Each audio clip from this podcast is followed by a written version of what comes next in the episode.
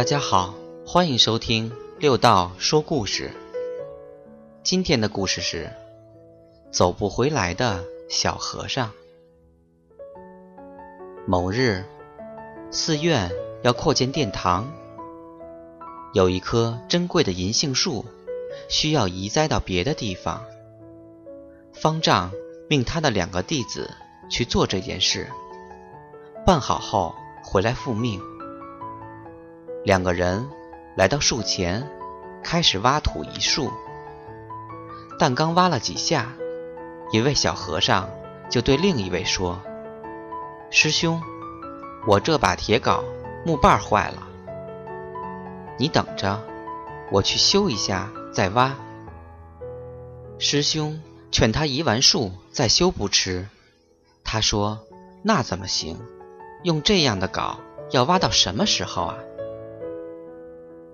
于是小和尚去找木匠。借斧头，木匠说：“真是不巧，我的斧头昨天砍东西弄坏了，就让我用菜刀给你修一下吧。”小和尚听了说：“那怎么行？用刀修的又慢又不好，让我去找铁匠，把你的斧头修一下吧。”小和尚带着斧头去另一个村子。找铁匠，铁匠苦笑着对他说：“我的木炭用完了，你看。”小和尚放下斧头，又去山中找烧炭的人。烧炭的人对他说：“我已经好多天没有烧炭了，因为找不到牛车去把木料运到这儿来。”小和尚又去找一位。专运木料的车把式，车把式说：“你看，我的牛生病了。”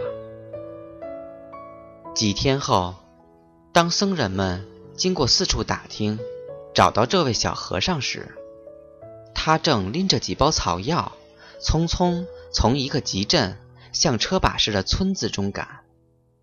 大家问他买药干什么，他说：“为牛治病。”又问。为牛治病干什么？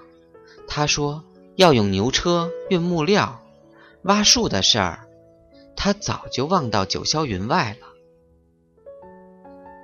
在我们生活中，每个人都会遇到或者经历这样的事：认认真真忙碌，辛辛苦苦奔波，到最后听到有人问你在干什么时，却惘然不知如何作答。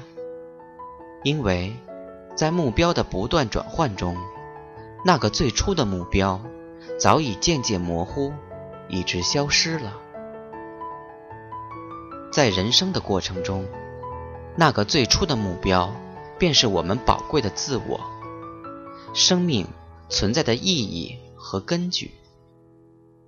丢失了它，就只能像一个空壳人一样，在这个世界上游荡。无论遇到多少困难和曲折，也不论走出有多远，都不能忘记来时的路。